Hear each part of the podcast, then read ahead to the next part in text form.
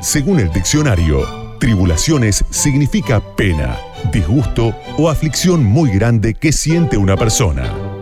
¡No! Estas tribulaciones solo generan buenas ondas.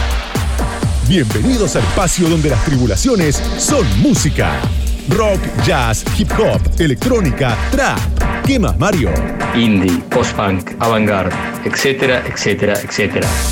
Ya arranca Tribulaciones. Vamos, Mario de Cristófaro, a tu puesto. Buenas noches, tribulantes y tribulantas, o oyentes y oyentas. Estamos en Tribulaciones Radio. Mi nombre no es Mario Cristófaro. Mario Cristófaro todavía no está en su puesto, pero ya en breves minutos lo estará. Mi nombre es Oscar Arcangeli. Acá un navegante de este barco que se llama Tribulaciones. Así que hoy vamos a tener muchísima música, como siempre. Como dice el señor de Cristóforo, la música que no escuchás en ninguna otra radio. Va a haber de todo, desde rarezas en vivo. Voy a revisar un poco acá todo lo que tenemos. Novedades, por supuesto, millones de novedades. Una entrevista a Candela de Lorenzi, una artista joven que viene a presentarse acá al estudio. Y vivo de la televisión, de cuando teníamos el programa en televisión, esas cosas únicas que pasaron. Y bueno, muchas cosas más. Ya se quieren comunicar, ya quieren escribir, ya quieren pedir cosas, los estoy viendo. Así que háganlo a través de las redes, arroba Tribulaciones Radio, tanto en Facebook como en Instagram, y en Twitter y en TikTok, porque ahora también hay un TikTok, arroba Tribulaciones, simplemente así, arroba Tribulaciones Radio, en Facebook y en Instagram, arroba Tribulaciones en TikTok y Twitter. Bueno, arrancamos con música, que para eso vinieron hasta acá. Vamos a empezar con la señora Ramona González, más conocida como Nite Jewel, una artista experimental norteamericana, por supuesto de padres latinos, ¿no? Está más que decir. Y bueno, estamos ahí en tratativa, está el señor de Cristófaro viendo a ver si la puede traer a Buenos Aires.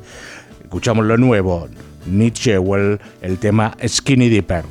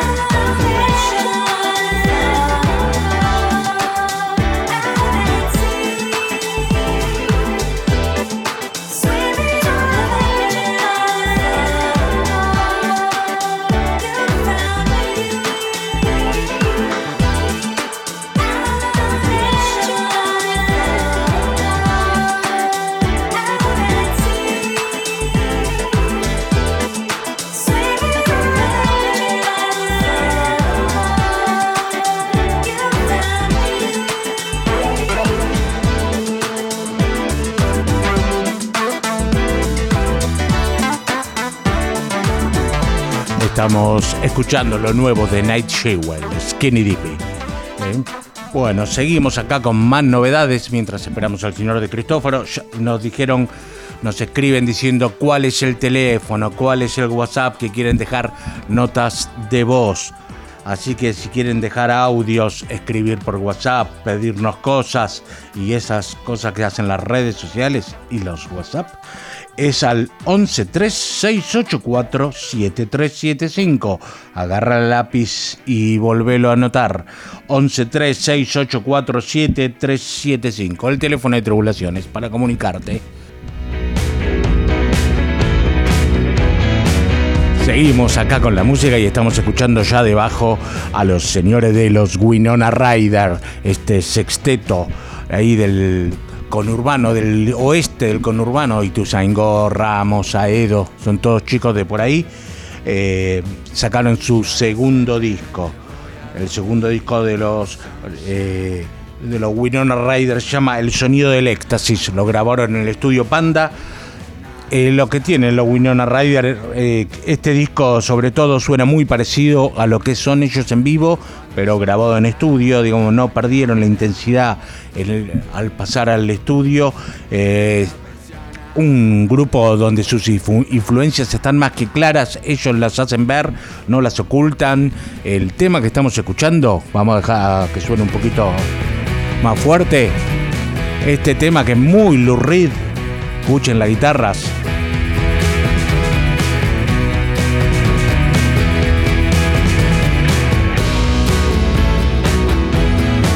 Bueno, tiene claramente influencias de Lou Reed y el tema se llama Te gusta hacerte el Lou Reed.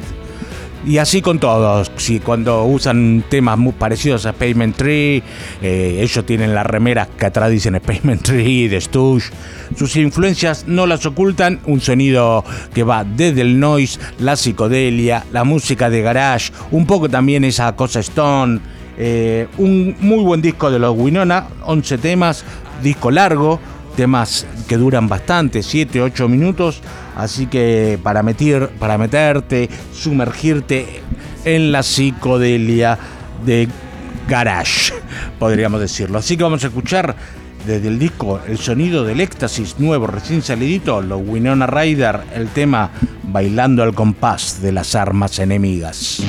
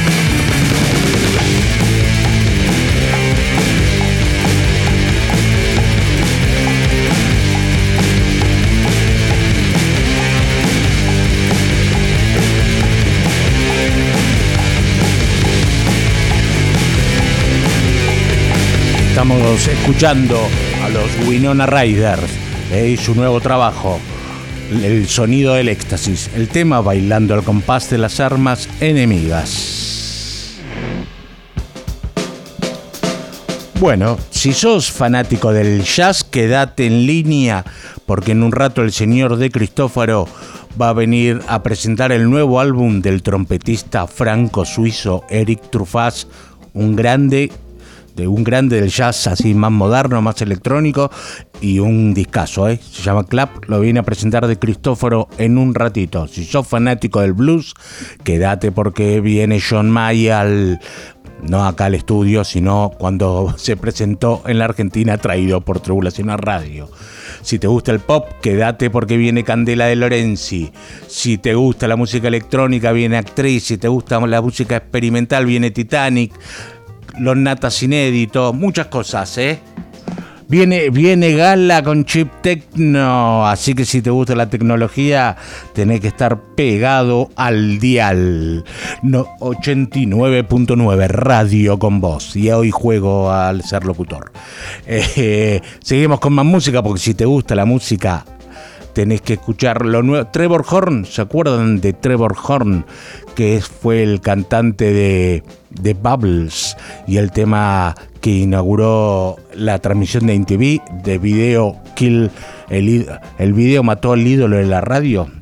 Bueno, aparte de ese tema y esa banda de Bubbles, una banda pop de los 80, fue productor de miles de bandas, entre las que se caracteriza, en las que se destaca es Yes, en la etapa más pop, podríamos decir, pero a su vez quizás la más exitosa, y hasta fue cantante de Yes. Y bueno, este muchacho, un gran productor de la escena, está lanzando canciones con invitados, seguramente será un disco así de versiones, cada una cantada con un invitado. Y para ustedes les traemos esta versión, que es un temazo, un clásico de la música. Ya se conoce mucho por la versión de Johnny Cash, la versión original, los compositores son Depeche Mode.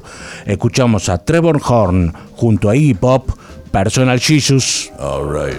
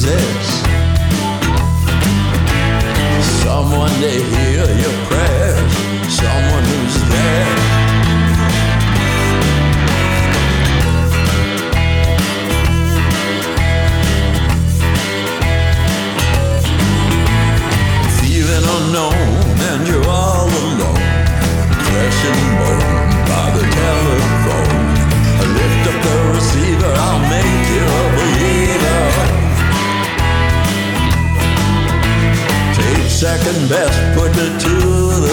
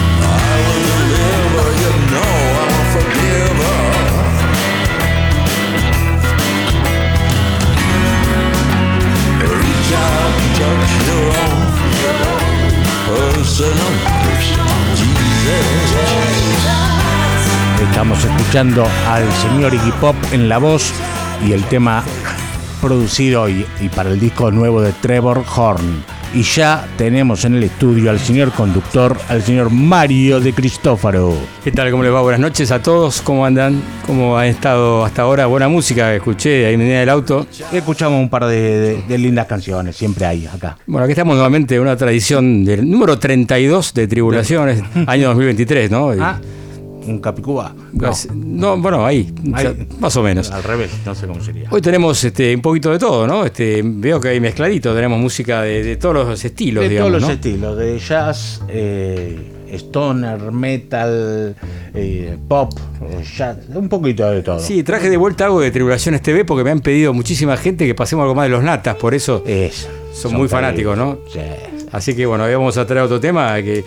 Hoy una versión de la anterior de Music Country. Esto va a ser de Canadá, ¿no? Aclaro, ¿no? Son dos cosas diferentes. Claro. Que son dos versiones que no suenan parecido, tienen unos arreglos distintos, ¿no? Lo que no estoy de acuerdo, no recuerdo bien, mejor dicho, es cuando tocaron en Music Country, la misma formación que tocó en Canadá. Sí. Es la misma. Es la misma porque ya estaba Gonzalo Villagra, que lo encontré hace un par de semanas y se acordaba de Tribulaciones, decía qué loco aquello cuando fuimos, porque cuando fueron al canal fue una revolución el sonido que tenía. Ah, sí, no podían creer. No, sí. Estaban todos medio nerviosos los muchachos. Sí, la gente de Music Country. La gente de Music Country se puso un poco nerviosa con el sonido potente de los Natas.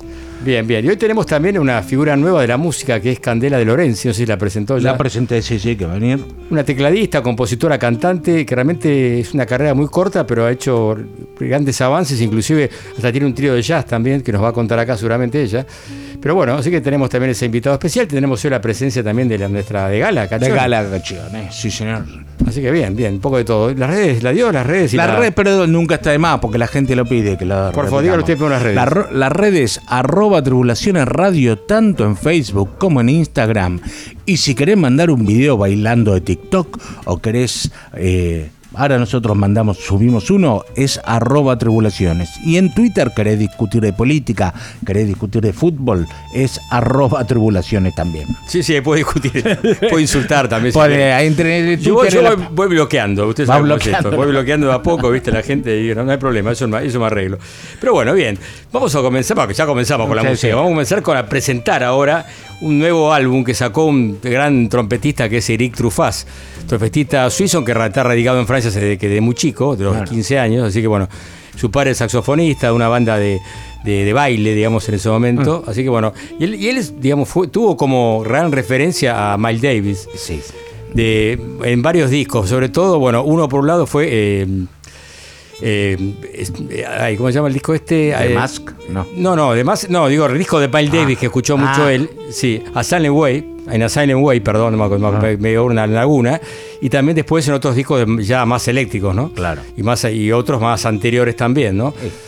¿Hay algún trompetista que no tenga influencia Miles Davis? Exactamente. Creo que no podés. Otro gran trompetista que también tiene mucha influencia es John Hassel, ¿no? Que hemos pasado aquí, ¿se acuerdan?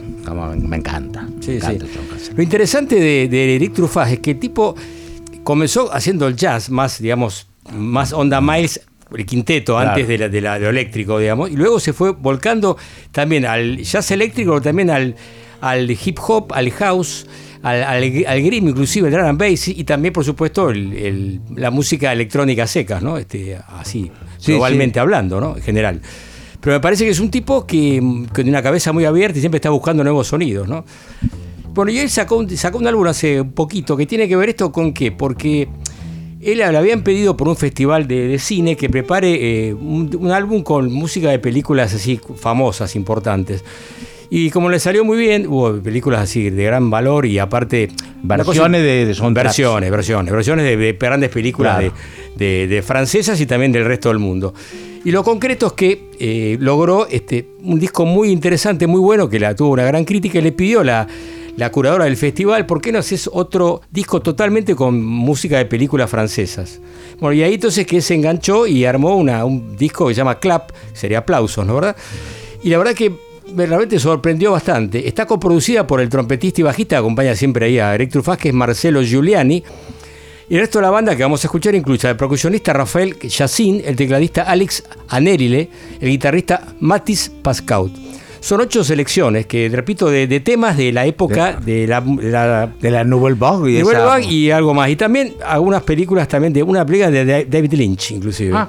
Así que mirá vos, que ahí se fue un poco de lo que es el francino francés. No sé si, pues no conozco tanto la historia, capaz que esta película la filmó en Francia, por ahí. ¿Cuál? Ahora después ahora le cuento bien. Sí, la película es, por ahí la tengo anotada, es, ¿dónde está? Mulholland Drive. No, una película anterior, de Eraserhead. De Eraserhead, La cabeza borradora. Exacto, de 1977, película medio de terror, así una cosa bastante... Sí, excelente, una de las primeras películas de David Lynch. Excelente. Exactamente, de 1977 es la película esta. Imperdible película. Bien, estamos escuchando de fondo uno de los temas del álbum, que se llama exactamente Le Océ, que ahí es una versión de varias películas, tomó en cuenta varias películas en este caso, este tema que escuchamos de fondo. Pero ves la onda que tiene, ¿no? Tiene alguna dejo a Miles ahí, ¿no? Su trompeta. Bueno, la Nouvelle Vague usaba mucho ya de Miles Davis, además la película El Ascensor. Exactamente. El fallo ya tiene música de Miles Davis. Exactamente. Pero bueno, este es Erik Truffaz, yo tengo un par de discos muy buenos de él, y la verdad que hace mucho lo había perdido el rastro y realmente... me ha sorprendido con este álbum, que decimos que del 2000 está en Blue Note, ¿no? Graba para Blue Note, un sello más prestigioso del jazz, sin duda, ¿no? Empezamos a escuchar un poco de esto, ¿te parece? Sí. Bueno, ¿qué empezamos? ¿Querés por algo de una película? Empezamos con la, si querés, la de... se llama L'Alpaguer, el montañés, el cazador de hombres, la película que se tituló la película acá. Es del año 1976, el director fue Philippe Labro. ¿Y sabes quién es el actor? Fue el actor Belmondo. Jean-Paul Belmondo, muy bien. Imaginé toda la Nouvelle Vague. Exactamente, Belmondo a full. Así que vamos a escuchar un tema que acá se nota mucho la onda que tiene la banda, ¿no? Que hay muchos instrumentos, hay mucha improvisación. Y bueno, acá es otro estilo que escuchamos recién de este tema, es otra cosa. Le va a gustar mucho. Escuchamos entonces L'Alpaguer por Erik Truffaz.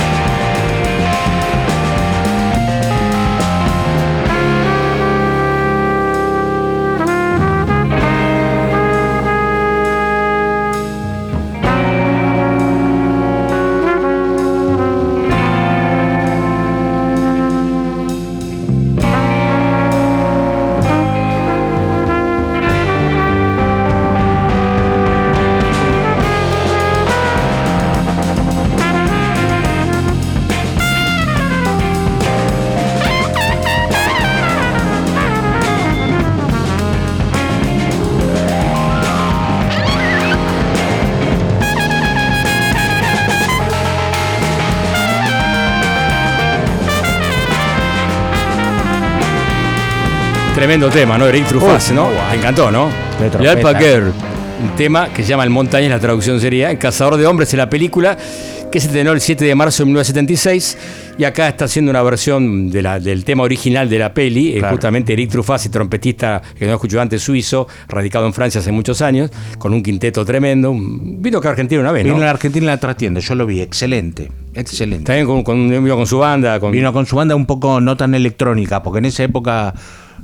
Justo nosotros ahí estábamos escuchando esos discos más electrónicos, esas cosas que había grabado con Bugge Wesseltoft. Sí, Bugge Wesseltoft, grande, Bugge Wesseltoft. Y habían grabado algo juntos, unos discos, EP de remixes y unas cosas. Pero acá vino con una banda más tradicional. Digamos. Más clásica, más acústica, si querés llamarlo. Más acústica sería. Acá te encontrás con todo tipo de instrumentos, ¿no? Acá hay Fender Rhodes, hay Hammond, B3, bueno, hay de todo un poco en esta formación. Vamos a escuchar otro tema, ¿te parece? Sí, sí, y ahora encanta, sí, vamos a escuchar el tema de la que a usted le gusta, David Lynch, ¿no? Me encanta, soy fanático. El tema se llama In Heaven, el tema. Y tiene que ver esto con la peli que le comenté hace un rato, ¿no? Eraserhead, que de 1977. ¿Algún comentario? ¿La vio la película? Sí, la vi, por eso. Es una friqueada la historia de David Lynch, es al principio, bueno, y es una pareja con un chico con una cabeza muy gigante y una novia muy extraña con una familia, y tienen un hijo que no es un humano. Y... bueno, David Lynch. Es una de las primeras películas, ¿no? Es una de las primeras películas, creo que la primera es El Hombre Elefante y después esa, o al revés. Mirá vos. Bueno, vamos a escuchar entonces, esto es otra onda, mucho más tranqui, pero escuchemos a In Heaven por Erik Truffaz.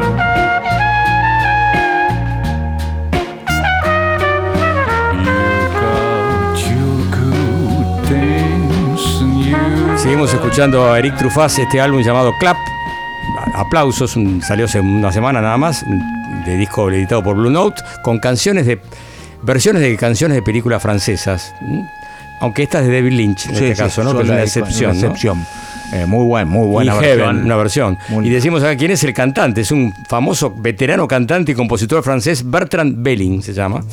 Pero muy bien, ¿no? Mucha muy bien, onda, ¿no? Es una canción compuesta por David Lynch. Ah, mira, qué interesante dato. Recién buscaba porque pensé que era de Angelo Badalamenti. Como que sé que siempre, claro. La música de... No, pero esta la compuso David Lynch. Bueno, bien. Bueno, oh, entonces... Bueno. Repito, este álbum totalmente recomendado, ¿viste lo que es? Suena sí, me encantó. Excelente, me encantó. ¿No? Y ahora viene otro temazo, ¿no? Que se llama Requiem pour un con. Yo no lo pronuncio bien en francés, Requiem pour un con.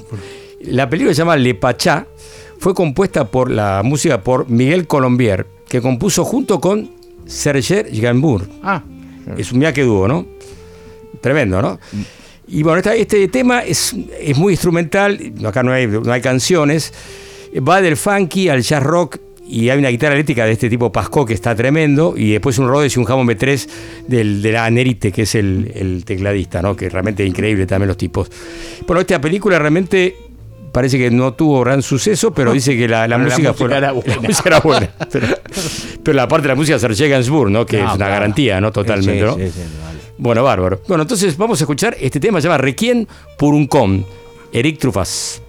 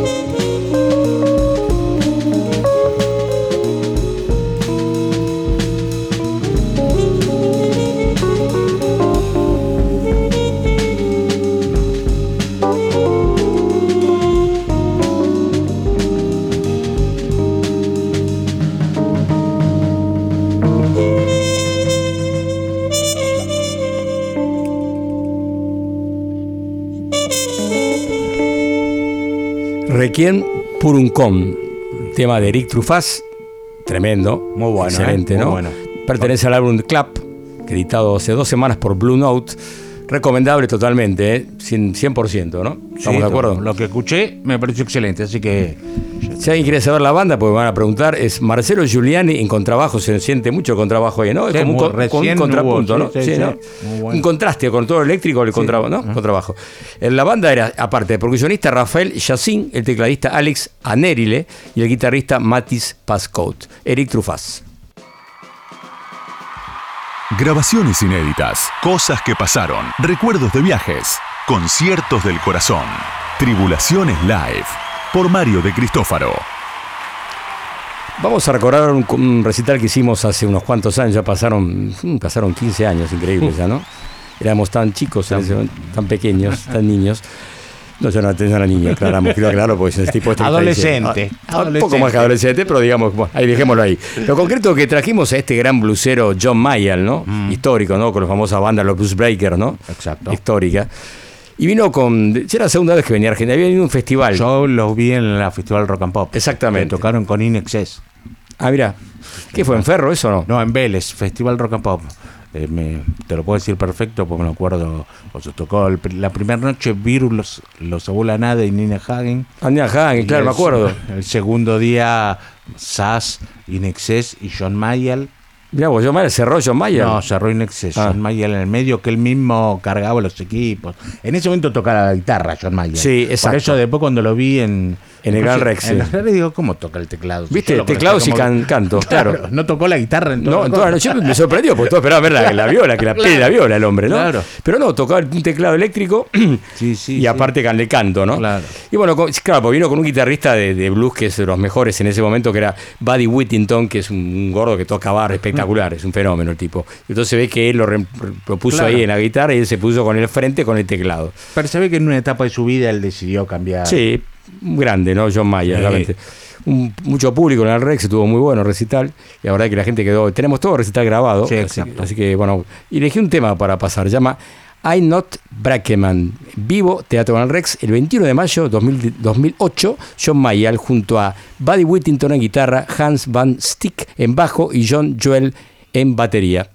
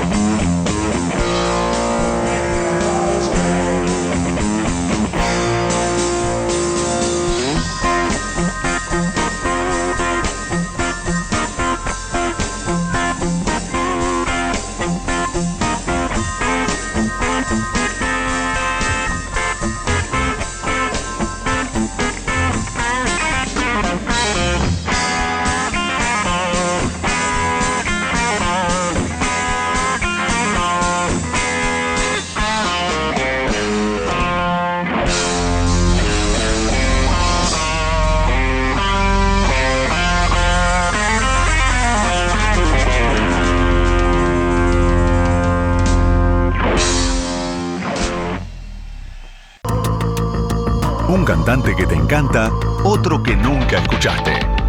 Todo está en Tribulaciones, con Mario de Cristófaro. Los escuchás cantando, los disfrutás tocando, los vas a conocer abriendo su corazón a nuestra entrevista. En vivo, Unplugged, cara a cara con nuestros músicos. Ahora, en Tribulaciones. Tengo sed y es de vos, envuelta en la tentación, sumergirme. Y tal cual anunciamos hace un rato nada más, ya tenemos acá a Candela de Lorenzi, esta nueva intérprete, compositora, tecladista. Bueno, un placer tenerte aquí. Candela, ¿cómo andas? Hola, ¿cómo andan? Placer es mío. Gracias por venir, antes que nada. Gracias, ¿no?, por la invitación. Aparte traje un terrible teclado, así que impresionante. Bueno, contanos un poco, para quien no te conoce, ¿cómo empezaste con la música? ¿Cómo fue tus primeros comienzos? ¿Qué música escuchabas cuando eras chica? ¿Cómo fue que largaste con la música? Bueno, qué linda pregunta. Empecé bastante de grande, entre comillas, digo siempre entre comillas, porque no, nunca... grande no puede ser. Totalmente. Claro, una chica. ¿Qué edad tenés, perdón, ya que estamos? Tengo 25. Claro. Y empecé a los 19 a tocar, así que es como bastante reciente... como que no es que toco de chiquita. Claro. Y empezó todo yendo mucho a escuchar música y conectándome a un lugar como, quiero eso para mí, como quiero esto, quiero estar sintiendo lo que está sintiendo esa o ese músico, ¿no? Como, y siempre, o sea, de chiquita también toqué la batería, entonces como que siempre... Ah, la batería, empezaste con la bata. Sí, mirá. De chiquitita, nada, así más de adolescente le daba... Tocaba Pantera, metal. Ah, esa onda te gustaba. Esa onda, ahora nada que ver, pero arranqué por ahí. Mirá vos, ¿y cómo te decidiste por el piano? ¿Cómo fue que cambiaste? Y por el piano siempre me pareció un instrumento como muy literal, y eso me gusta del piano. Es como, está todo, no es como la guitarra de repente, ¿no? Que no tenés las notas una al lado de la otra, claro, como en el teclado o el piano. Y siempre me gustó mucho para acompañarme también, como que me pareció, no sé... A nivel sonoro me gustó mucho más que la guitarra. Respetamos igual, ¿no?, la guitarra también, la queremos mucho. Sí, obvio. Pero siempre me gustó para acompañarme y también al principio, bueno, para tocar solo piano. O sea, yo no arranqué cantando. Arranqué primero como pianista. Y después de a poquito me fui animando. Y es bastante nuevo también. Ah, mira. ¿Pero vos componías antes? Componía, pero más de lo instrumental. Como que tengo mis temas también, claro, que no están producidos ni nada, que son instrumentales. Y de ahí, bueno, que son medio como, sí, medio ya fusión, medio ese plan. Y bueno, después empecé como a jugar con cantar, haciendo coros al principio. Para algunos proyectos que me pedían, bueno, ya que venís y tocás, dale, cantate unos coros. Claro. Y ahí me fui copando, fui aprendiendo un montón también en el escenario, ¿no? Que no es lo mismo que estar... sola, claro, ¿no?, en tu casa. Así que ahí arrancó un poco todo y después me fui animando a hacer mis temas. Mirá vos, ¿cuáles tus influencias, cuáles fueron para los temas que vos componías? ¿Cuáles fueron tus artistas que vos decís como una especie de faro para vos? Y a mí es una pregunta que me sigo haciendo, porque no tengo como una o un referente de, bueno, esto. Claro. Son como muchas cositas. A mí me gusta mucho mezclar como... lo viejo con lo de ahora, ¿no? Entonces como que de repente hay cosas medio de Alicia Keys, hay cosas más de Moonchild, que es una banda que me encanta, que es medio así, neo soul, jazz, sí, y un poquito de ahí, y también tratando de llevarlo a un lugar más urbano, ¿no? Como... Sí, hay una onda urbana en el último tema. De repente aparece, sí, totalmente, se nota. Hablamos de 7 en Vuelta, que es tu último trabajo, justamente. El último que salió. ¿La idea que es hacer un disco más adelante? Tengo, sí, el año que viene mi idea es sacar un EP, quizás disco, no sé, según la cantidad de, sí, hay de que temas. Ver. Hay que ver, hay que ver cuántos salen, claro. Pero mi idea es si el año que viene meterle a eso, o sea, ya tengo los temas, me faltaría como arrancar a... terminar de producirlos, pues yo lo que hago es primero los preproduzco yo, hago las maquetas y después ahí empiezo a delegar. Ahora estoy muy copada con producir, así que quizás algunos los produzca yo. ¿Qué jugás a producirlos? ¿Tenías un productor hasta ahora? ¿Estos discos, estos temas que hiciste? Sí, estos temas. El último lo produje con Federico Motalini, que es un capo total, que nos conocimos tocando. Ah, mirá. Y nada, como que macheamos ahí al toque musicalmente porque nos reentendimos y bueno, entendió tal cual lo que yo quería y hasta lo potenció también, digamos. Lo interesante de Candela que, porque vos lo escuchás siempre con cantante, canciones, digamos, si querés hasta melódicas por ahí, con algo, con un poco de funk, un poco de todo, soul. Y de golpe hace jazz también, ¿no? Instrumental, que eso no es muy común.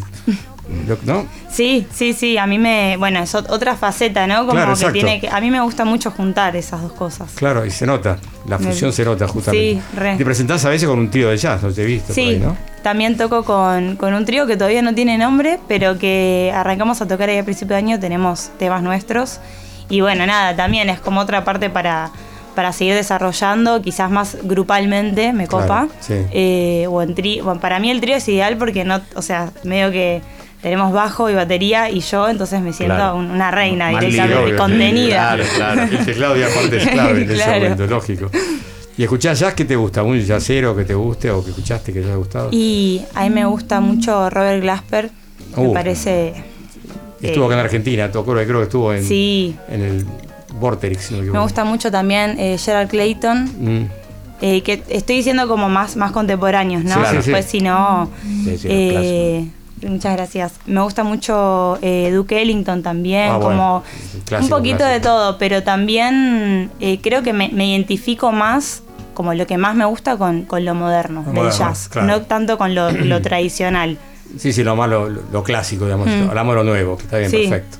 Pero tu disco, vos para qué lado lo querés, para el Neo Soul, más o menos lo que vos haces como cantante, tu carrera más. Sí, ¿no? Medio, sí, totalmente. Neo Soul, R&B, tratar de fusionar eso con lo urbano sin irme, ¿no? Sin dejar eso de lado. Claro.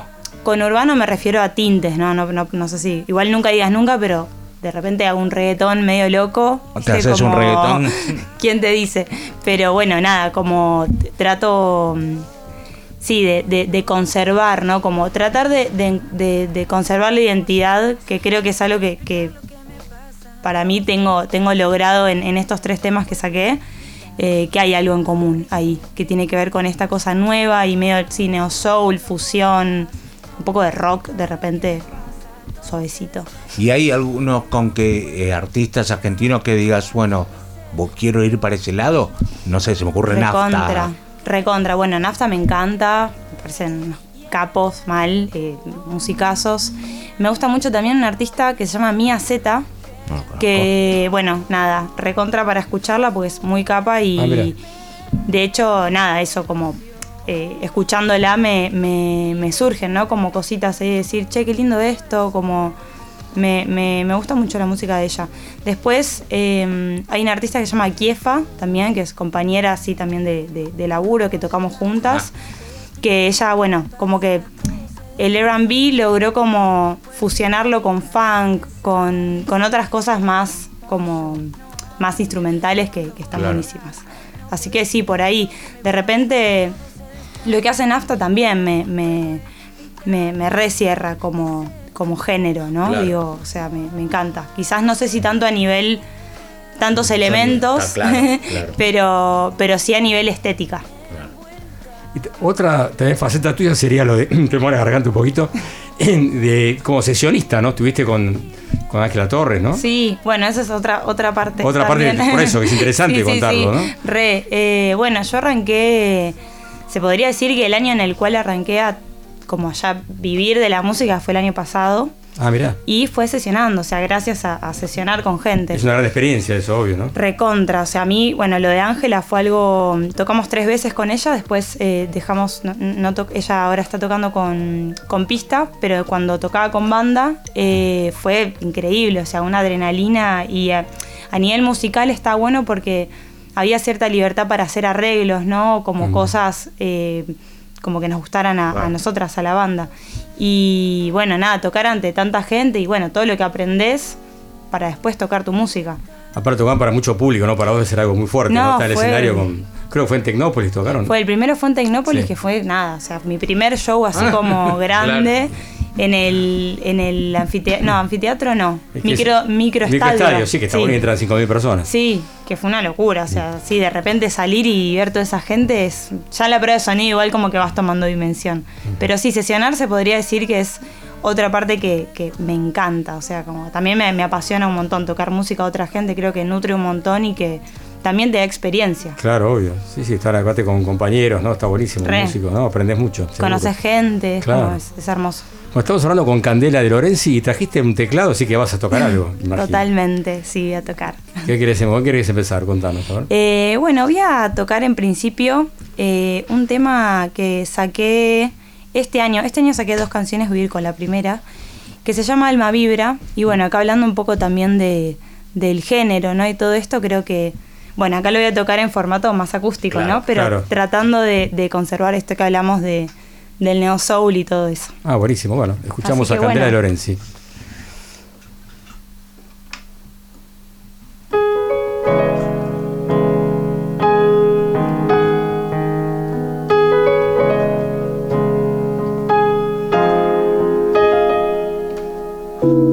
Siento que pierdo el tiempo cuando te veo y no me acerco, miento. Si lo hago lento o que el tiempo no se encuentre, ¿cómo explicar que mi alma vibra en un suspiro de esperar tanto?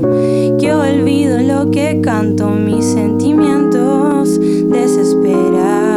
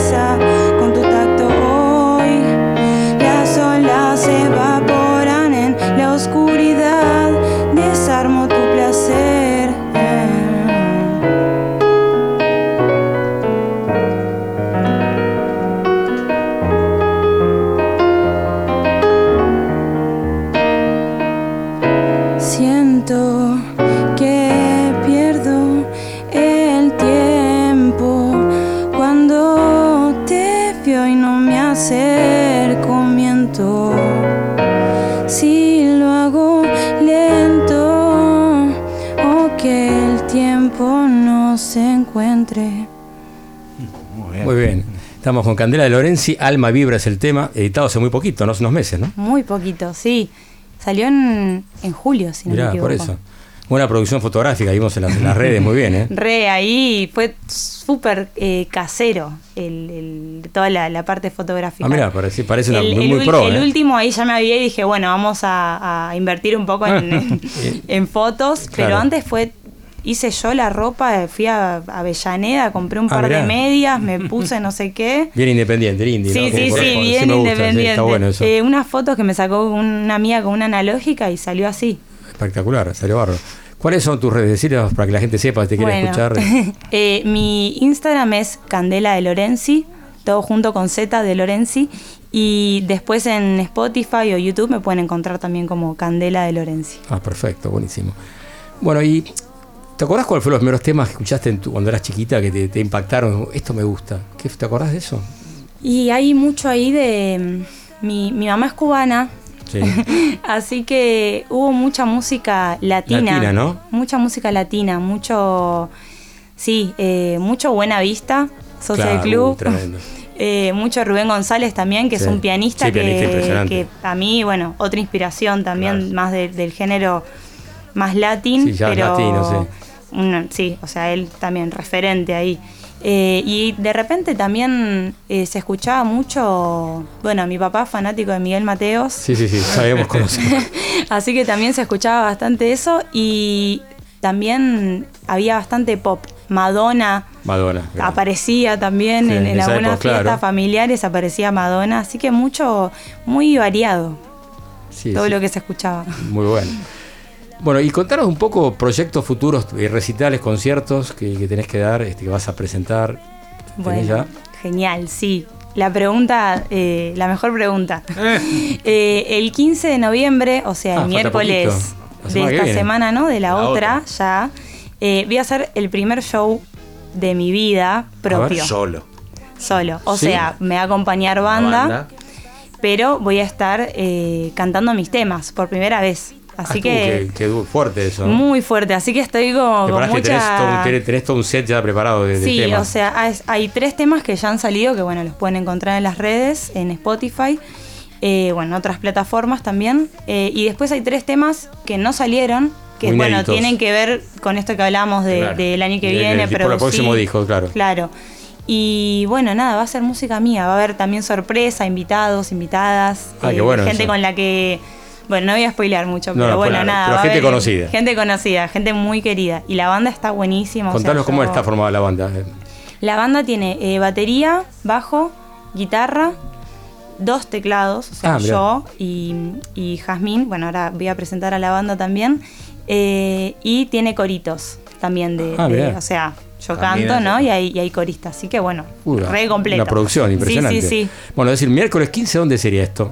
Esto es en La Tangente. Gran lugar, La Tangente. Gran lugar, sí. Muy buen lugar, y aparte suena sonido espectacular. Muy buen sonido. Se ve de todos lados, está rindo lugar. Re, así que estoy muy, muy emocionada. La verdad que nada, un flash. Estoy, bueno, entre nerviosa, manija, con ganas. Medio que de repente, bueno, lo planeé hace un montón. Imagínense que... Claro. Lleva como un tiempo organizarlo y de repente es la semana que viene, o sea, no lo puedo creer. Falta mucho. No lo puedo creer. Podemos sortear un par de entradas, ¿no? Para los oyentes, ¿te parece? Sí, me encantaría. Dale, entonces podemos sortear, pueden comunicarse, ¿te parece? Al WhatsApp, al 11 36 84 7375. Repetimos, 11 36 84 7375. Para ir a escuchar a Candela de Lorenzi el miércoles 15 en La Tangente, a las 8, 9, por ahí más o menos. Por ahí, sí. ¿Hay otra banda más o ustedes solas? Sí, también quería aprovechar para presentar a bueno, nada, va a haber una cantante que yo admiro un montón que se llama Luna Loy, que es una súper amiga que conocí en ahí donde estudiamos en el conservatorio, y va a estar ella en plan así como acústico, ella abre el show, claro, así que también la van a poder escuchar a ella, que es una genia y también tiene un montón de material subido. Mirá qué bueno. Si estudiaste en el conservatorio, contanos un poco. Sí, se llama Escuela de Música Contemporánea, alias MC. Sí, conocida, sí, claro. Fui allá y nada, lo loco de ahí fue que yo arranqué de cero, o sea... Claro.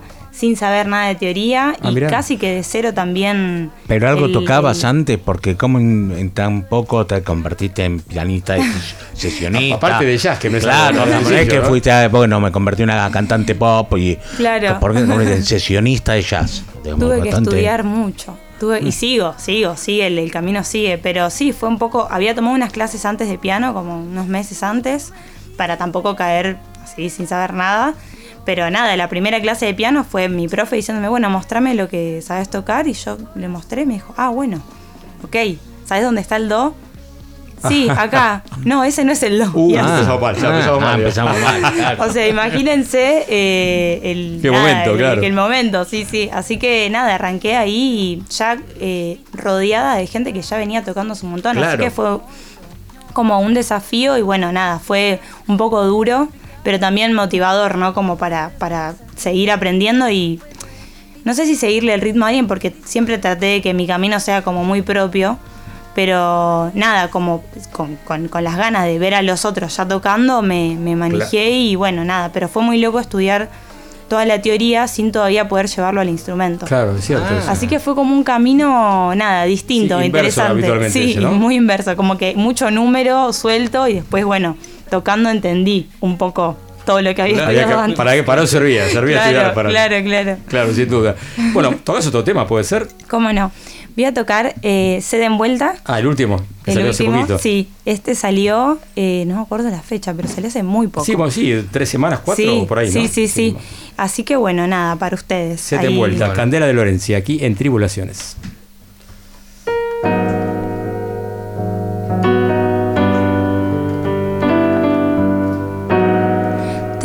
cárcel y ese voz envuelta en la tentación, sumergirme en la ilusión, mi perfume en tu corazón, te miro a los ojos con pasión, envueltas en siluetas como una ficción, como un caramelo al sol. Esta noche me derrito cuando vos llegas, cuando vos llegas. No puedo explicar lo que me pasa, todo se desplaza en mí y no puedo evitar pensar. Dice que como yo no hay, cuando vos llegas. No puedo explicar lo que me pasa, todo se desplaza en mí y no puedo evitar pensar.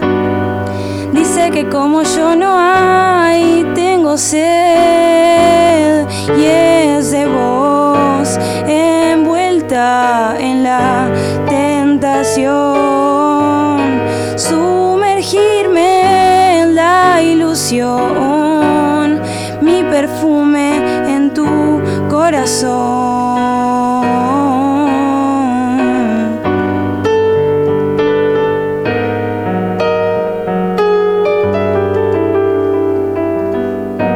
Cuando vos llegás, no puedo explicar lo que me pasa. Cuando vos llegás, no puedo explicar lo que me pasa. Todo se desplaza en mí, todo se desplaza en mí. Cuando vos llegás.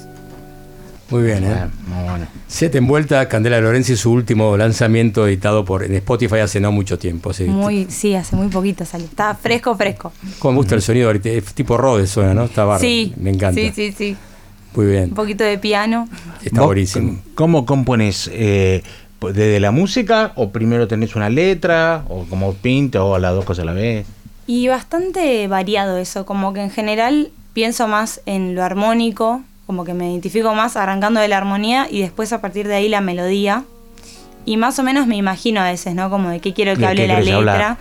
Y a veces fluye y a veces, bueno, me tengo que poner a cerrar la letra. A veces soy como medio presa de mis propias composiciones porque, bueno, después hay que poner la letra arriba de la melodía ya hecha. Claro. Y a mí me gusta mucho, nada, como jugar un poco con los acordes, con la armonía, como que no sea, por ejemplo, el tema de recién hace algo que se llama intercambio modal, que es que va cambiando de tono todo el tiempo. O sea, son dos acordes el tema anterior. Y bueno, cada acorde está en un tono diferente. Entonces parece que no, pero bueno, se juega un poco con eso. Mirá vos, interesante, ¿eh? Sí. Por eso, mirá que hace poco toca ya. Claro, sí, porque diciendo se va 20 años estudiando piano de chiquita, ¿no?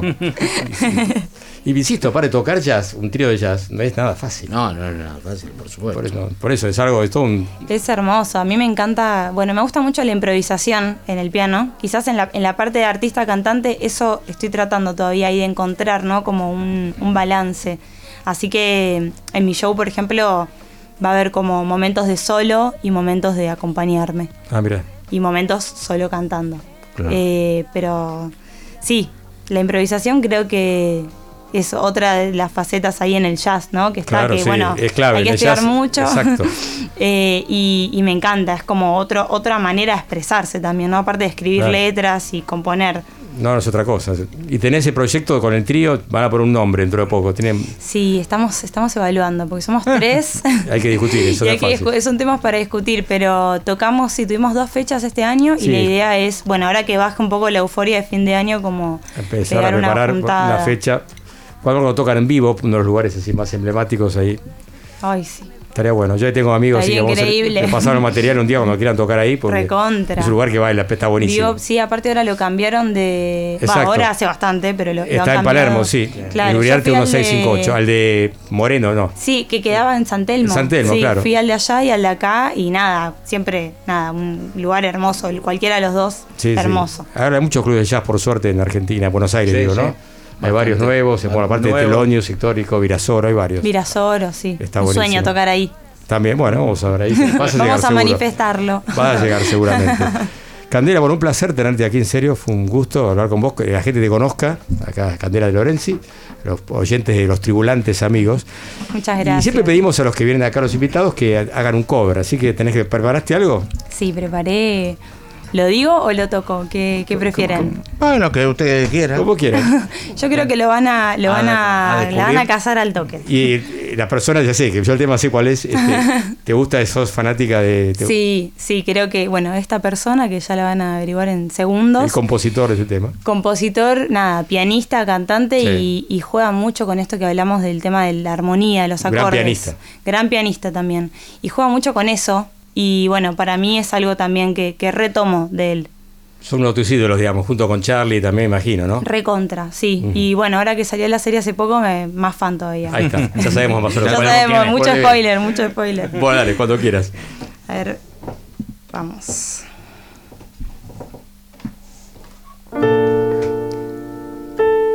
Si estás entre volver y no volver, si ya me demasiado en tu nariz, si estás como cegado de poder, tírate un cable a tierra.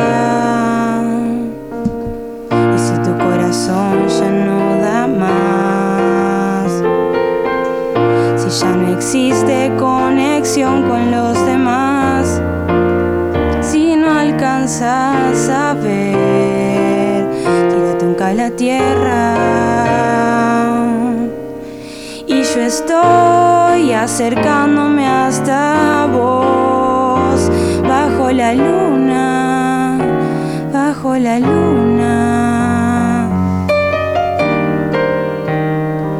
las cosas son así, tengo el teléfono del free que está deseoso de volarte la cabeza.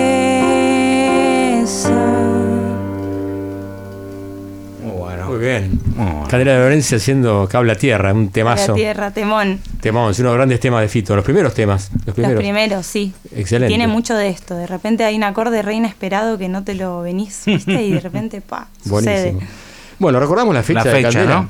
Miércoles 15, la tangente a las 20:30, ponerle por ahí 21:30. Horario muy saludable. Claro, y para un miércoles para toda la familia. Sí, exactamente. Ahí está, en una cuadra que hay muchos boliches, está Congo, está Congo al lado. Está Kika, el boliche. Está en Honduras y Godoy Cruz, para que se ubique, no sobre Honduras, ¿no?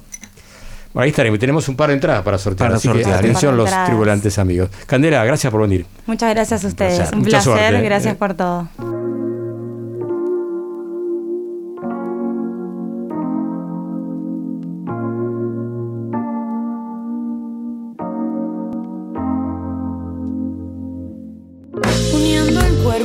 Con la piel que rozas, un brillo y fuego, deseos lo recorrerán, sin sentir la luz que escondes en el placar. Veo salir lo que más quiero, el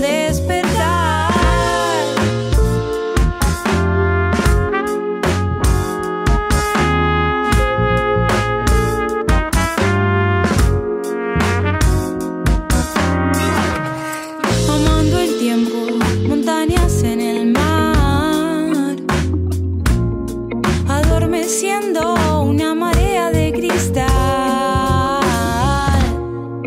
el color que esconde luz en el atardecer. Los sueños viven en un sauce que no deja de llover.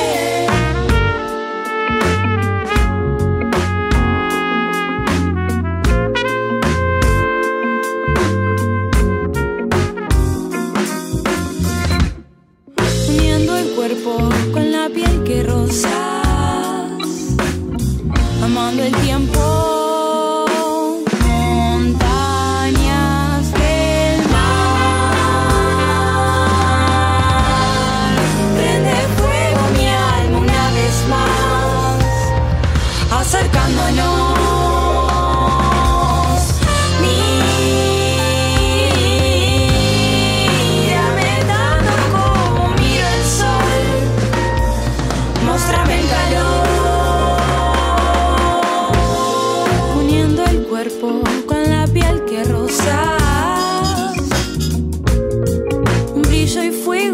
deseos no recorrerán sin sentir la luz que escondes en el placar. Veo salir lo que más quiero, el despertar.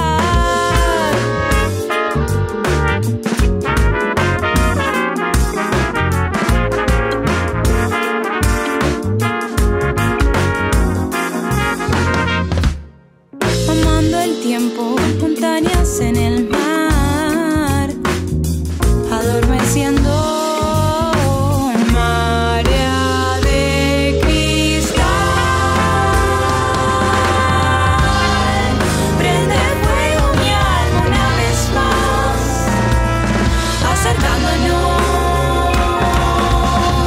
Mírame tanto como miro el sol.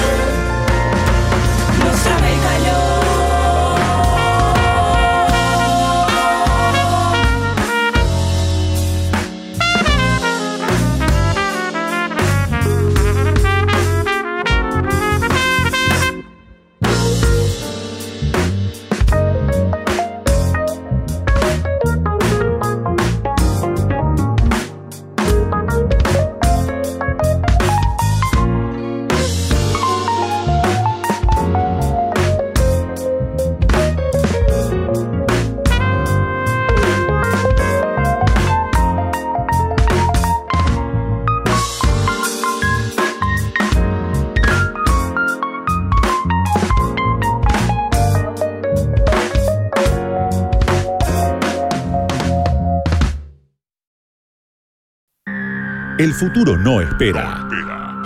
No hay que perder un segundo. Por eso, ahora en Tribulaciones, Gala Caccione te pone el Chip Techno.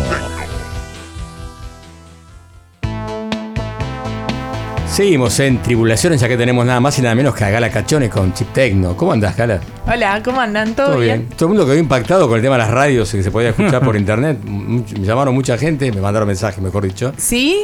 Sí, y deben haber descubierto un montón de radios espectaculares, porque está buenísimo eso. Está buenísimo, ¿verdad? Sí. Yo estuve chequeando ahí. Sí, está buenísimo. Vi una de Islandia que quería escuchar. Y sí, buenísimo, muy bien, muy bien. Bueno, me alegra un montón. Hoy les traje más cosas para que sigan descubriendo.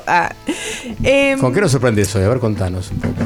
Hoy voy a empezar hablando de Ada Lovelace. ¿La ubican? No, ¿cómo dijiste? Ada Lovelace. Ada, una chica, supongo. Sí, es considerada la primera programadora de la historia por crear el primer algoritmo destinado a ser procesado por una máquina, ¿no? Ajá. Y también por sus teorías en torno al uso y la importancia de las máquinas analíticas, mecánicas en ese momento, hoy las computadoras. Y en un artículo de ella, de 1843... Ah, impresionante. Como 1843. Una avanzada. 1843. Claro, ella especulaba sobre que estas máquinas podrían actuar sobre otros objetos aparte de los números. Y una de las cosas que decía es: la máquina podría componer piezas musicales elaboradas de cualquier grado de complejidad o extensión. Mirá vos. Entonces, por eso hoy en la columna vamos a hablar de música algorítmica, música generativa, live coding, hasta llegar a la inteligencia artificial. Esta Ada famosa me parece increíble esa época. No, claro, sí. La pionera predijo la inteligencia artificial en la música, digamos. Impresionante. Predijo todo, ¿no? Claro, las computadoras hoy en día basadas en patrones, en programación, algoritmos. Para un sinfín de usos más allá de los meramente técnicos, ¿no? Numéricos. Y sí, es muy interesante la historia de Ada, sobre todo porque es una figura que se retoma en la actualidad durante mucho tiempo. Olvidada, digamos, nadie se acordaba de ella en su momento. Quizás. Claro, los pioneros de la computación fueron otros, y es a partir del estudio de su influencia estos artículos que, bueno, que se la denomina como la primera programadora, ¿no? La primera persona que pensó un algoritmo de largo alcance, como para las máquinas. Pero bueno, si hablamos, voy a dividir en tres esta columna. Primero vamos a hablar de la música generativa, y por eso traje a tu amigo. Se va a emocionar, se emociona acá Oscar Arcángel. Porque Brian Eno, sí, un grande. Brian Eno, un grande de la música. Si hablamos de piezas compuestas en conjunto con las computadoras, él es un pionero total, ¿no? Total. Seteando ciertos parámetros, ¿no? Para que después la máquina vaya jugando con las probabilidades, ¿no? Claro. Porque a veces se piensa que estas cosas son... que el random en computación es un random total, y no, nunca lo es. Pero bueno, él... hizo música para aeropuertos, claro, de forma generativa. Tiene varios discos. Ahora incursiona con la inteligencia artificial también. Es un pionero total. Uno de los conceptos que más me gusta que utiliza Eno, pensando en la creatividad de las máquinas. Poneme si querés la canción de Eno. Creo que es la primera. Ahí está. Ahí que suene, porque son estos sistemas que él tiene, que para escuchar sus discos cada vez escuchás una versión distinta, ¿no? Sí. No solo es lo impredecible, sino lo irrepetible de la música generativa. En las instalaciones y eso que él usa, tiene un poco esos sistemas. Music for Installation es un disco que tiene esos generativo. Lo que escuchamos ahora pertenece a un álbum. No te sabría decir, porque ella sabrá cuál eligió, pero... Esta es la canción Reflection. Ah, del disco Reflection. Del disco Reflection, pero de una de sus tantas versiones, claro, ¿no? Generativa. Y está bueno que él habla de la estupidez artificial, ¿no? Que es el pensar por fuera de la caja, pero con las máquinas, que hacen asociaciones muy libres con los parámetros que vos le das, que quizás un músico que estudió que la música es así, asá, los ritmos, no sé qué, nunca, salvo que por un pifie, no iría por ese lado. Y él habla de esas posibilidades. Claro, que aporta también la música. Él tiene siempre la algorítmica. Lo del error, ¿no? Él juega mucho con tomar el error como una posibilidad más. Después tenemos a quien fue uno de los primeros, Raymond Scott. Un pionero, músico de jazz. También es quien hizo la música de los Looney Tunes. Claro. Así como dato de color. Más que de color, algo. Y Raymond Scott tiene unos discos de música electrónica, así que son de breve, porque hacía para la BBC, creo que él trabajaba. Hablamos de la década de 50, 60. Sí, ¿no? 60, sí, 60, finales 60, de los 50. Él hace un secuenciador electrónico que es el Electronium. Mirá. Y usaba esto, ¿no? Patrones algorítmicos para generar melodías. Después le puedo agregar algo de Brian Eno. Sí, por favor, siempre. Brian Eno compuso la música para para un videojuego, donde la música, cada participante tenía su música propia, porque vos tenías que crear un monstruo que atacaba a los demás monstruos, y vos le ibas eligiendo la parte como a vos te gustaba. Y según como vos lo que hayas elegido y los movimientos que hacía, la música se transformaba. O sea que nadie tenía la misma música. En el negocio. Yo lo tuve el juego, pero no corría mi computadora lenta. Perdía siempre. Sí, claro. ¿De qué época es esto? Te estoy hablando, no sé, sería 2006. Él es un pionero total, siempre está jugando en contacto con tecnólogos, viendo de qué forma puede... se aburre rápido, ¿no? Sí. Entonces como que va ahí buceando con nuevas alternativas. Y bueno, Raymond Scott, como les decíamos, tenía este secuenciador Electronium, con el que hizo también muchos discos. Hacía como Music for Babies. ¿Estamos escuchando eso? Es la otra. Ok, ahora poneme el Sleepy Time. Ah, mira, esto es para criaturas, digamos. Claro, Soothing Sounds for Babies. Sonidos suaves para bebés destinados a calmar a los bebés, a las fieras, ¿no? Es música ambient, pero creado de forma generativa. Pasa mucho, ¿viste? Como a mí, yo tengo un microcork y lo uso mucho como en este plan de meditación, claro, con el arpegiador, que también es lo mismo, ¿no? Como que vas haciendo así random y después la asociación de si es una escala para arriba, para abajo, random, como medio que... Que van a azar. Yo le dejo a la máquina que haga lo suyo. Claro. Es un poco eso. Claro. Setear algunos patrones y después dejar que la máquina juegue con ellos. Haga. Y después editaremos. Claro. Eso con la música generativa, un brevísimo repaso de una persona que no es música, ¿no? Para explicar esto.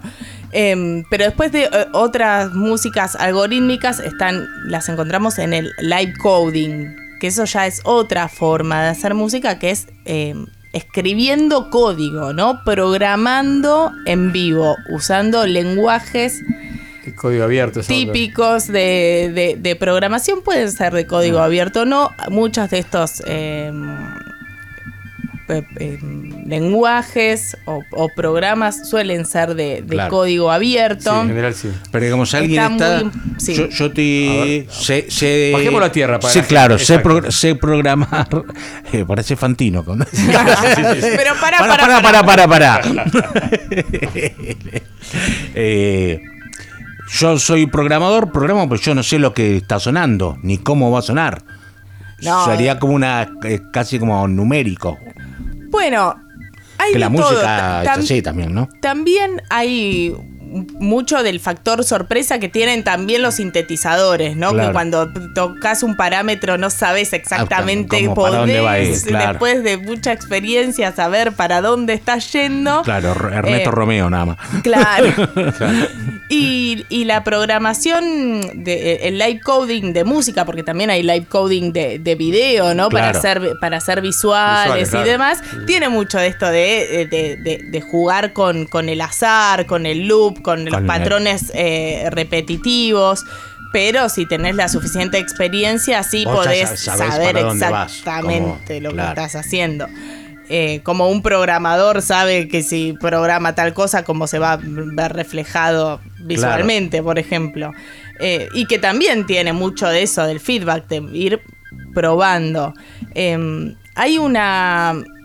En los últimos 10 años la cultura del live coding creció muchísimo, es así que el MIT hizo un paper al respecto, haciendo como un repaso de esta comunidad a nivel global, que obviamente tiene su capítulo local acá en Argentina, y tienen como un manual, ¿no? De qué es el live coding y cuáles son los muchos softwares o plataformas que podemos usar para hacerlo. Desde, no sé, algunas son Tidal Cycles, Super Collider, Sonic P, como más de programación más tradicional. Y después, por ejemplo, el Pure Data, que es un software que es más modular. Es más fácil ahí, tipo, programar de esa forma, porque directamente vas uniendo módulos y es más visualmente mucho más agradable. Pero por eso les digo que si quieren adentrarse un poco más en este mundo, ese paper del MIT, del Instituto Tecnológico de Massachusetts, es muy completo y está bueno también para entenderlo. La canción... Perdón, 3 está. Sam Aaron es uno de los... Sí, porque es una performance en vivo. Mucho de todo esto sucede en vivo, ¿no? Por eso es única vez. Es live coding, que es muy performático. La próxima vez va a ser distinto, claro. Es mucha perfo, improvisación... Mezcla, acá él está tocando, codeando en vivo. y hay una chica que interpreta la música improvisando su canto, ¿no? Interesante. Y es muy interesante. Muchos de estas... de estos programas utilizan como una base de samples, ¿no? De pequeños ruiditos grabados y a partir de ahí alterando, ¿no? Vas alterando como todas estas frecuencias. Y después también está lo que se llama el byte beat, que eso ya tiene que ver con un lenguaje de programación más de bajo nivel, de yendo a... los números y cómo suenan realmente los bytes de tu computadora, que si yo te lo hago escuchar tiene un sonido como el 8 bits, ¿no? Eso, claramente. Claro, estaba pensando en eso. Y también hay toda una movida del byte bit, que es como de código de una sola línea. Y vas siempre jugando y modificando patrones. Lo ves así y no se entiende un chongo. Pero se entiende más que un código de programación igual. Claro. Y depende, porque ponele estos otros softwares que son para hacer live coding basado en samples, tienen más como parámetros como, bueno, lupeame esto, ahora subime la velocidad tanto, ahora esto random. Y tenés por lo menos algunas palabras en inglés para poder que decís, agarrar. Bueno, a ver, acá ya. Los que está mostrando ella son todos cuadraditos. Y estos son todos números. Claro. Son todos números y no se... entiende mucho, pero suena así. A ver.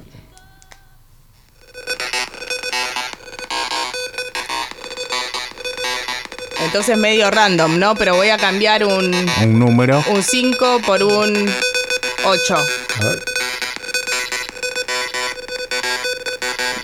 Y un 8 por un 3.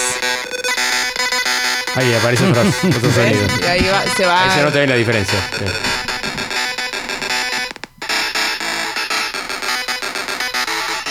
Impresionante. Esto es lo que me gusta del Baby también es que suena directamente como el equipo, ¿viste? Como entonces si yo lo hago sonar acá o vos en tu computadora suena distinto, es como... Es muy extraño cómo funciona. Yo a veces me cuesta también dilucidarlo en mi cabeza. Es como que sí, sé obvio. Que existe, sí. No sé cómo explicarlo. ¿Cómo explicarlo? Claro. Si te cuesta vos, imagínate a nosotros. La utilidad que puede tener esto, ¿qué sería para utilidad? Por ejemplo, que para un músico, para hacer un efecto, una presentación, sí. ¿No? El bytebeat también es visual, porque exacto. Ahí es como que te está generando una onda y... sí. Y imágenes de distinto tipo. Sucede mucho con estas formas que son como, bueno, lo podés hacer sonar, depende de si le pones un parlante, amplificás el sonido. Si lo conectás a una tele, sucede otra cosa, ¿no? Claro, pero como que por ahí el lenguaje es el mismo que podés utilizar. Es muy interesante. Una cosa y otra. De hecho, Tidal tiene como las dos cosas. Pure Data también sirve para... tanto para música como para visuales. Tiene distintos patrones y características, pero está buenísimo. Claro. No sé lo de Tidal, no sabía que también tenía para visuales. Pero Tidal como la plataforma de música, ¿no? Tidal Cycles. Es un software específico para hacer esto. Pero por ahí tiene algo que ver con... Y supongo, es el mismo nombre, sí. Imagino. Bueno. Puede ser, sí, desarrolladores. Claro.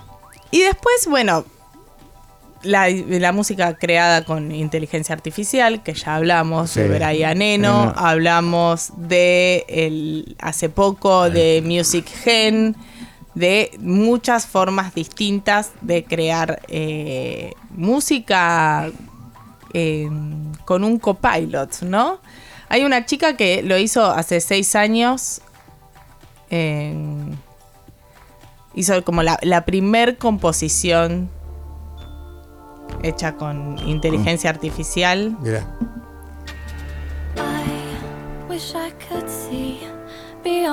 La canción no. O sea, la letra no. No, la letra la cantó ella. Sí. Pero la voz, la música es ¿Quién? La música sí la hizo con un software que también se estaba promocionando como esto, tener un productor musical, que es en realidad una inteligencia artificial. Bueno, para acá parece un choreo a un tema conocido, digamos. Bueno, y hablemos de cómo la inteligencia artificial está entrenada. Para robar, está entrenada para robar. Ahí. Tiene clarísimo, ¿no? Justo hoy Noam Chomsky publicó un tema, una nota sobre la inteligencia artificial y cómo solo es un gran ladrón de todas cosas. Digamos, no, por eso dice que no hay que llamarlo inteligencia, porque solo es un recopilador y un roba para que no se el copyright no lo detecte, nada más que eso. Bueno, nosotros también, sí, como nosotros, seres humanos, básicamente. Sí, en un punto también. Estamos entrenados con cierta información cosas. Y después reproducimos. La literatura, claro, sí. La literatura, sí. Todo lo que uno lee, lo que estudió, tiene. Claro, sí, todo. El sentido todo. Es eso, uno va tomando, ¿no? Conceptos, ¿no? Sí. Lo que me interesa nombrar es que todas estas son herramientas, como nuevos instrumentos. Sí. Que no es un género musical en sí, que cada uno lo usa como tal, pero que sí es más interesante cuando lo incorporás en tu trabajo y que no lo haces solo por usar la herramienta, claro. ¿No? Bueno, podríamos hablar del tema reciente de los Beatles y esas cosas. Qué interesante, lo pasamos. Lo pasó todo el mundo. Igual lo que hizo la inteligencia artificial fue separar las voces de los... Sí, no es que creó algo nuevo, ni mucho menos. No, la música es la original que hizo John Lennon. Claro, es otra cosa. Pero está bueno el tema igual, ¿eh? La verdad que no está mal. Sí, son los Beatles. Pero bueno. Eso por hoy. Sí, bien. La verdad que... Muy bueno. Muy bueno, como siempre, Gala. Siempre después uno se va, por suerte, lo pone en las redes y uno puede chusmear las páginas estas que dice ella. Es un puntapié para que sigan investigando, sobre todo el tema de la COVID. Soy responsable de que mucha gente en la madrugada se quede despierta cuando termina el programa, tic, buscando. ¿Cómo era esto que dijo? Tic, con la computadora hasta las 5 de la mañana. Igual recordemos dónde la pueden encontrar a Gala, ¿no? Decinos, a ver tus... Sí, me encuentran en Chip Techno, en internet en general. Sí, y otras más que tenés también, ¿no? Sí, pero ahí concentro todo. Ahí está todo. Ahí, Chip Techno. Es un buen punto de partida también, sí. Buenísimo, Gala, muchas gracias. Gracias, nos vemos pronto. Nos vemos, chao.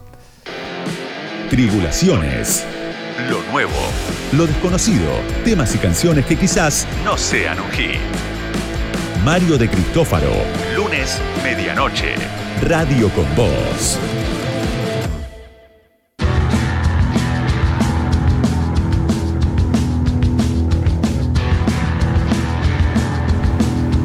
Seguimos aquí en Tribulaciones y Oscar Arcángel, y tenemos novedades también. Sí, tenemos novedades, un disco que acaba de salir. La banda se llama Titanic. ¿No es la de Zabaleta? No es la de Zabaleta. Por favor, claro, no. Copyright, ¿qué pasó? ¿Hay derechos de autor ahí? Es otro país, porque la banda Titanic está compuesta por una chelista guatemalteca que yo ya he traído acá, la señorita Mabe Fratti. Ah, sí, claro. Que es genial. Yo traje cuando grabó con Gudrun Gut, una artista alemana que tiene un sello. Claro, es genial. Bueno, grabaron un disco en conjunto. Y tiene una carrera solista muy interesante como chelista. Y ahora armó un dúo con Isla Católica, como si fuese Isabel la Católica. Pero que se llama Isla Católica, y es un chico que verdaderamente se llama Héctor Trota, un chico venezolano, y toca la guitarra, el piano, y en este dúo lo acompañan saxofonistas, bateristas, y es un disco, el disco se llama Vidrio, el grupo Titanic, recuérdenlo, y es un disco que va desde el jazz a la música experimental, cosas pop, un abanico bastante amplio, cercano a veces a la música contemporánea. Y realmente es un álbum complejo, pero amigable, digamos. Y el tema que vamos a escuchar, para que tengan se llama Hotel Elizabeth. Un gran disco que ya tiene proyección internacional. esta chica Mabe Fratti nació en Guatemala, está radicada en México y tiene una proyección, digamos, sus discos salen en todas las revistas internacionales, las reseñas, o sea, atravesó la frontera de Latinoamérica. Muy bien. Vamos a decir. Así que vamos a escuchar el tema Hotel Elizabeth del disco Vidrio, el grupo Titanic, Mabe Fratti junto a Isla Católica.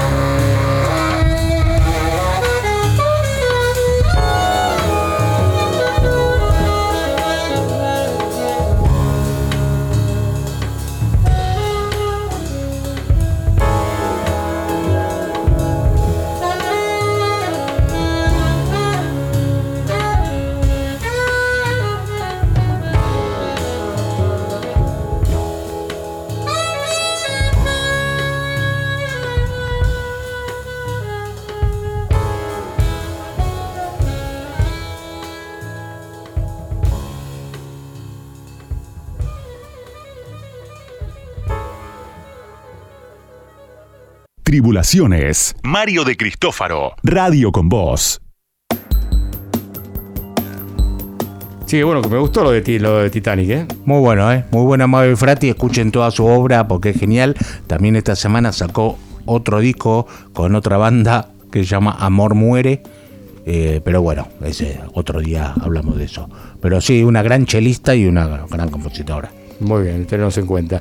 Bien, y tenemos mensajes que llegaron al WhatsApp al 11 36 84 7375. Y pueden dejar mensajes, repetimos, comentarios, recomendaciones. Quieren pedir a tal artista o que pasemos algo. Bueno, estamos para eso, así que pueden comunicarse también en las redes sociales, por supuesto. Llegaron mensajes de la semana pasada, lo leemos después, una semana después, por supuesto. Un chico que no tenemos nombre, acá dice: muy buenas noches, respecto de... ¿Se acuerdan que hablamos de Prince? Hablamos de Prince, ¿cuál era la duda que habíamos preguntado? Se había robado el tema de Charlie. Habíamos comentado eso. Y dice, Charlie García ya había manifestado que Simbolito le había robado a él. Claro, porque por el símbolo de paz y eso. Exactamente, sí. Totalmente. Si no mal recuerdo, creo que hizo esa creación un canal de aire. Mira vos, creo que este chico es de Comodoro Rivadavia, Carlos de Comodoro Rivadavia, me parece, de Comodoro, me da la impresión. Acá después, cuando pasamos a Pez el otro día, ¿se acuerdan? Sí, no sabíamos quién era el tecladista. El tecladista acá nos informa, es del disco Folklore, era Leopoldo Pepo Limeres, es el tecladista. Y no sé si este lo dijo también... Carlos de Comodoro, por lo tenemos acá, ¿quién lo dijo? Bueno, después acá, hola, quiero entradas para Primavera de Hoy, se las dimos a Marcos González, estuvo el sábado pasado viendo a unas bandas que había en la primera fecha del Primavera Noche, este sábado está la segunda, vayan, atención, vayan, también tenemos entradas, también hay entradas, si quieren llamen. Exacto, para quién va a estar, ¿se acuerdan? El chino Yang Hun, que es un escritor y un artista de música experimental y hace unos shows muy diferente a todo, digamos. Vayan, es una experiencia única. Muy bien. Así que bueno, y tenemos entradas, pueden llamar al 11 3684 7375, le damos entradas para la segunda fecha de Primavera Noise, que realmente vale la pena. Otro mensaje que llegó, dice: estudiando por un parcial de química, me acortan la semana y estiran el fin de largo. Bueno, gracias. Claro. Pablo de Moreno. Bien. Saludo, y después Pablo. Bien, Pablo. Y después quiero participar en el sorteo de la remera de Tribulaciones y se la ganó Ricardo García. Ricardo García era el famoso de Crónica. El de Crónica, no, el esposo de... Héctor Ricardo García, el director de Crónica. Y también el esposo de Adrián Aguirre, las dos a la vez. Bueno, si veo el esposo de Adrián Aguirre con la remera de Tribulaciones me muero. Hicimos un sorteo, había varios, estaba Pablo de Moreno, otros más. Pobre Ricardo García, le estamos bardeando. Te ganaste la remera. No, por vos, por el apellido, claro, ilustre, ¿no? Porque pensamos eso. Bien, buenísimo. Bueno, estos son los mensajes que hubo hasta ahora, pueden comunicarse, lo leemos la semana que viene, como siempre, ¿no? Claro, así. Llamen, escriban. Nos gusta saber qué opinan del programa, qué les gusta, qué no les gusta. Eso, claro, o que también nos refuercen la data que uno dice y se equivoca. Así que estén atentos, porque nosotros no nos equivocamos, lo hacemos a propósito para que a ver si están atentos. Claro, exactamente. ¿Se acuerda cuando dije no quiero hablar de esto de vuelta? Cuando dije que hablé de un músico que ya había muerto, ¿se acuerda? Que no había pasado. Bueno, dejémoslo, esas cosas pueden pasar. Pero bien, en fin, porque es todo tan vertiginoso los tiempos últimamente, ¿no? Que pueden suceder esas cosas. Bueno, hablamos de otra cosa, seguimos un poco con la música, ¿te parece? Claro que sí. Quiero decir, hablando de Charlie García, ¿vos te enteraste que se acaba de crear una esquina? Sí. Ahí estaba Charlie García Corner, está mi amigo Videfino en ese momento allá. Sí, lo fue. Claro, sí, y además íbamos a hacer un documental, pero bueno, no aparecieron los fondos y no se hizo. Sí, creo que tocó una banda inclusive, no sé. Sí, tocó El Zorrito, Zamalea, Isla Licharazu, y bueno, y hoy a las 11 de la mañana Argentina se destapó la placa, la famosa placa donde Charlie sacó la foto de Clix Moderno. La Guruso, el gran fotógrafo Huberto Sagramoso, que era fotógrafo de la revista Expreso Imaginario. Claro. Un gran fotógrafo, y fue que le sacó la foto ahí sentado sobre el grafite. Exacto. La verdad que es un orgullo que en Nueva York, una esquina, que ahora no recuerdo cuál es la esquina exacta, hay una placa que dice, la placa que hizo el consulado argentino, y aparte en la placa de la calle. De la calle que dice esquina Charlie García. Sí, Charlie García Corner, exactamente. Así que bueno. Bien, un buen homenaje, ¿no? Para Charlie en la ciudad de Nueva York, que representa mucho la música, ¿no? Sí, justamente, claro, ¿no? Claro. Pero bueno, si te parece, vamos a escuchar algo de música. Y vamos sobre electrónica. ¿Querés escuchar algo de electrónica? Sí, quiero escuchar siempre electrónica. ¿Y te gusta el señor Actress? Me gusta. Un capo, ¿no? Me gusta. Siempre este hombre nació en West Midland, Inglaterra, se llama Darren Cunningham. Edita siempre discos, algunos muy realmente muy experimentales. Y sacó ahora un disco hace unos días nada más, el viernes pasado, que el álbum está en números romanos, significa 78, ¿no? Que saber, bueno, es L, triple X, B, B corta, 3I, ese es en números romanos son 78. Ahora saber por qué le puso eso. Vamos a escuchar un tema que se llama Push Power, así abre este tremendo álbum de Xenon Actress llamado exactamente 78. Push power.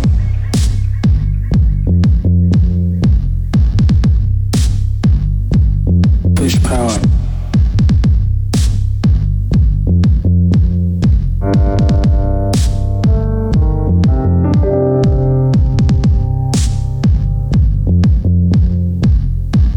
Push power.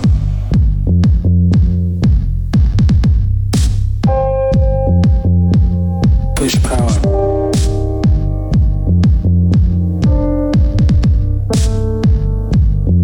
power. More violence. More violence. More violence. Push power.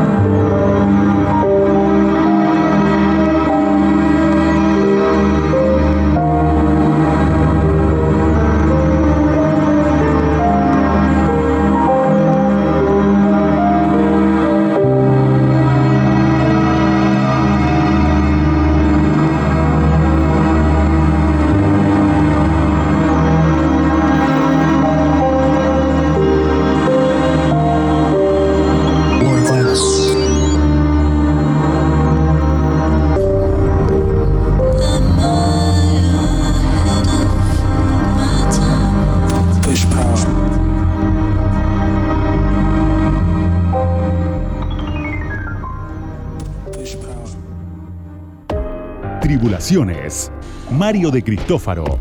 Hasta las 2. Radio con Voz. 89.9. Tribulaciones. Mario de Cristófaro. A medianoche. Radio con Voz. 899.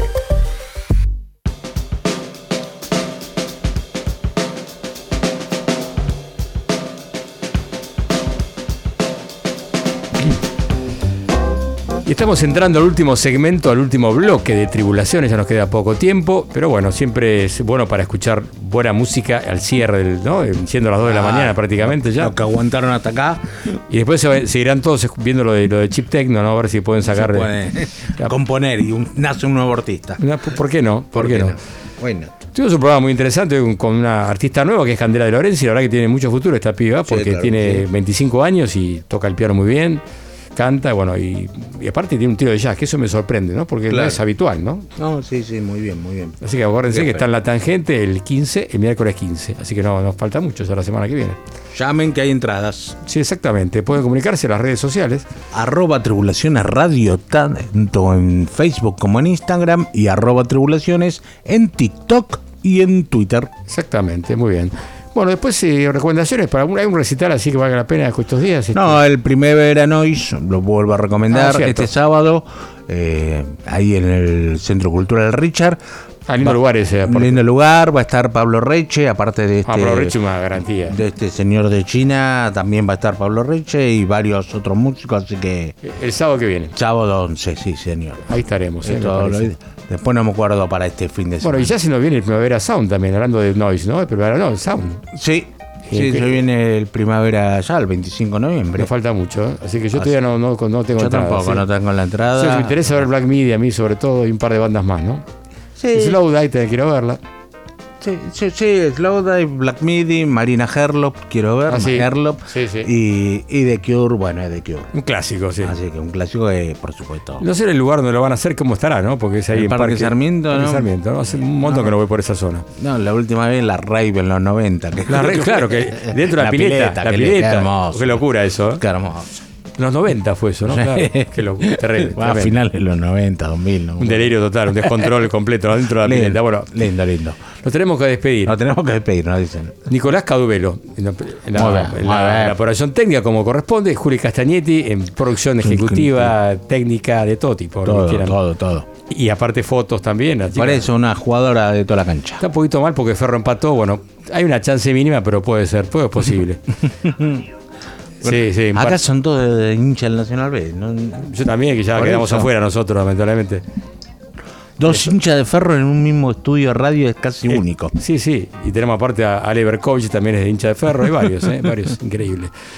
Y también es hincha de Ferro Gustavo Garavia, que estará mañana con Tenenbaum, así que es un montón, Es mucho para una radio, Sí, la verdad, ¿no? Es un porcentaje alto. Alto porcentaje. Yo sí soy solo defensor del Belgrano, creo que soy el único en todas las radios, me parece, de Argentina. Bien, no, Matías Martín le gustaba Defensores, ahora me estoy acordando. Bueno, vamos a despedirnos ya, ese es el momento, ¿no? Oscar Arcángeli, que les habla Mario de Cristófaro. Nos vamos a ir con una grande que nos gusta mucho ahora. Muchísimo. Todos, ¿no? Que es PJ Harvey. Un discazo que se llama Inside the Old Year Dean, que sería Dentro del Viejo Año Morir, bastante raro el título, ¿no? Y el tema se llama The Nether Age, la baja o el bajo borde, algo así. Nos vemos la semana que viene, mucha suerte, gracias.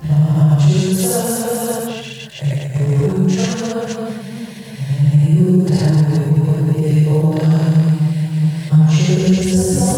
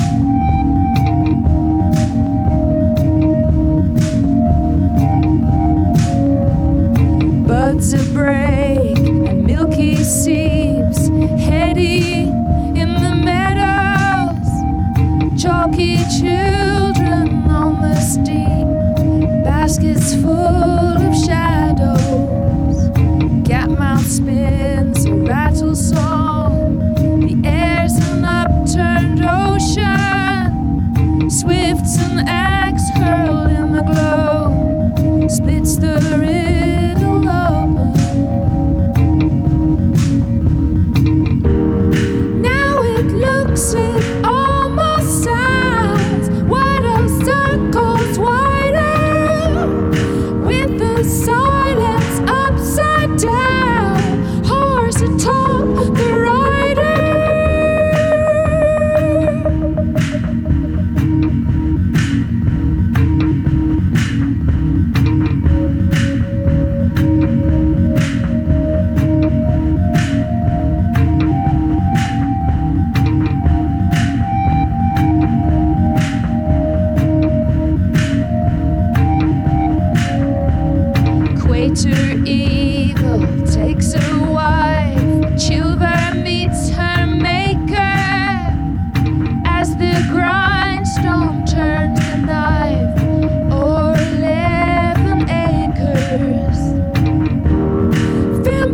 in the forest fire, pigs of